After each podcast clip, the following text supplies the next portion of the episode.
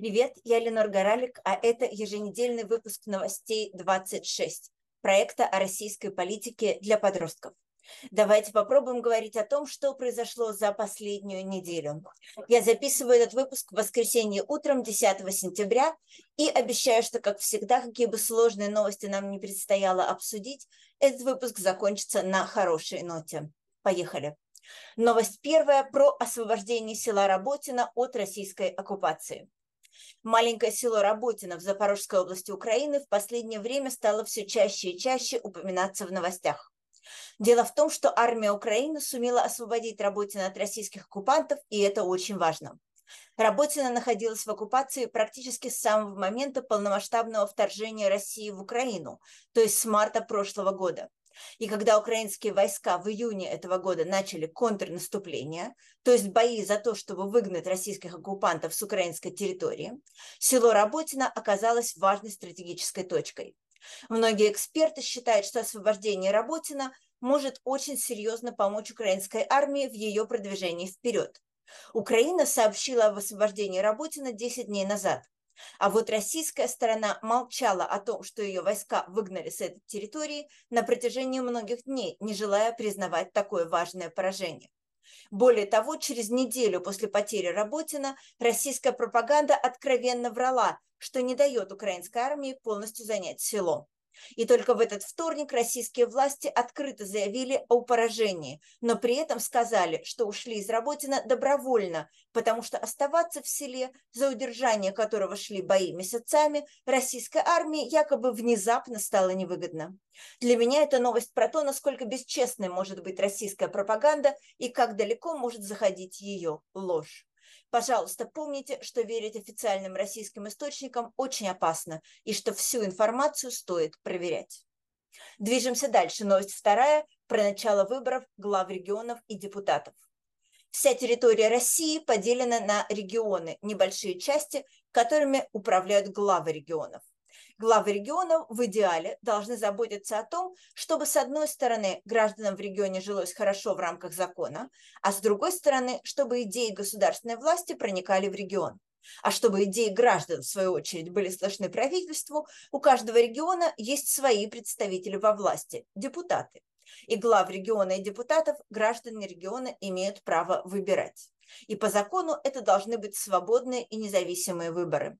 То есть, во-первых, на этих выборах каждый законопослушный гражданин должен иметь право предложить свою кандидатуру на пост главы региона или депутата. А во-вторых, каждый, конечно, должен иметь право проголосовать за того, за кого он считает нужным. А что происходит на самом деле?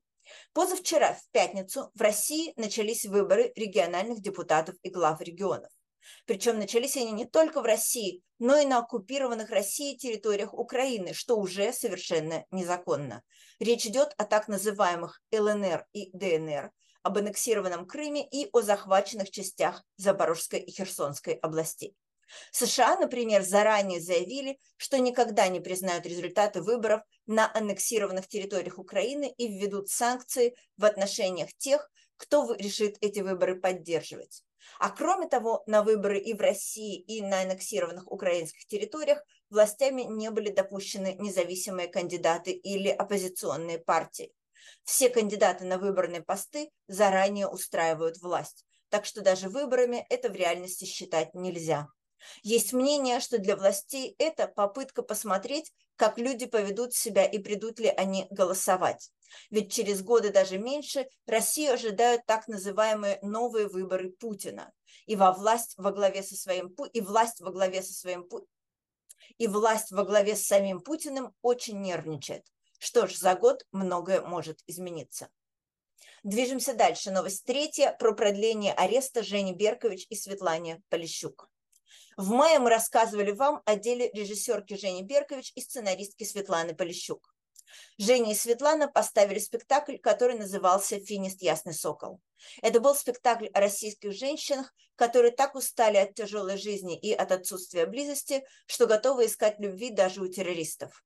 Женю и Светлану обвинили в том, что они якобы оправдывают терроризм, хотя, конечно, ничего подобного в спектакле близко не было. Арестовали и держат в тюрьме уже несколько месяцев в ожидании суда. Защитники Жени и Светланы подали прошение о том, чтобы суд освободил их или, например, отпустил под домашний арест.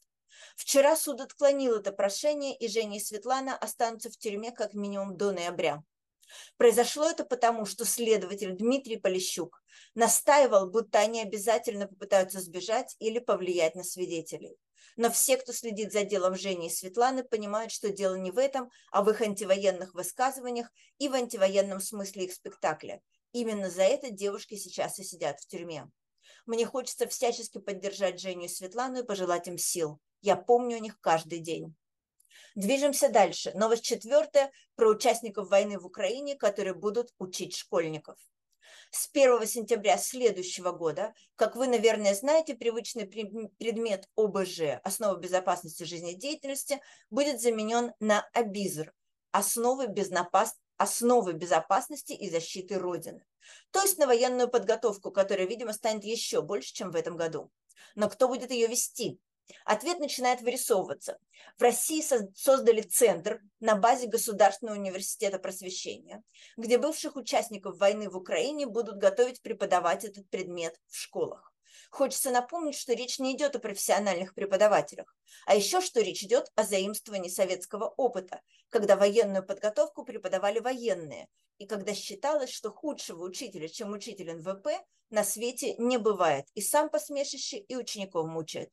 Неизвестно пока, все ли учителя будут выпускниками этого самого центра, и как будет развиваться ситуация. Мы постараемся следить за ней и рассказывать обо всем вам. Движемся дальше. Новость пятая, как у нас принято, хорошая. Про решение Московского вуза принимать работу студентов, выполненные с помощью искусственного интеллекта.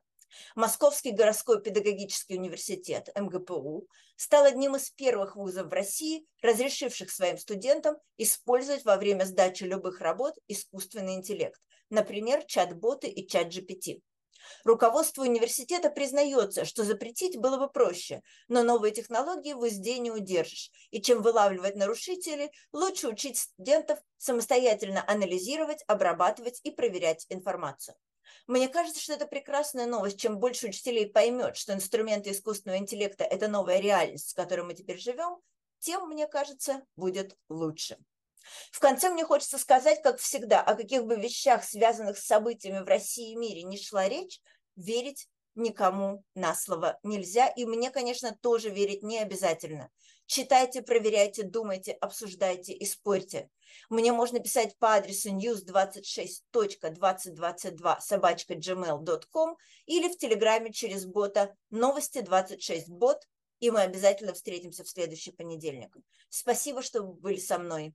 Надежда есть всегда, и лучшие времена обязательно настанут. Продюсер этого подкаста Лея Боровая. Спасибо огромное ей и всей команде новостей 26. До связи, ваша Ленор.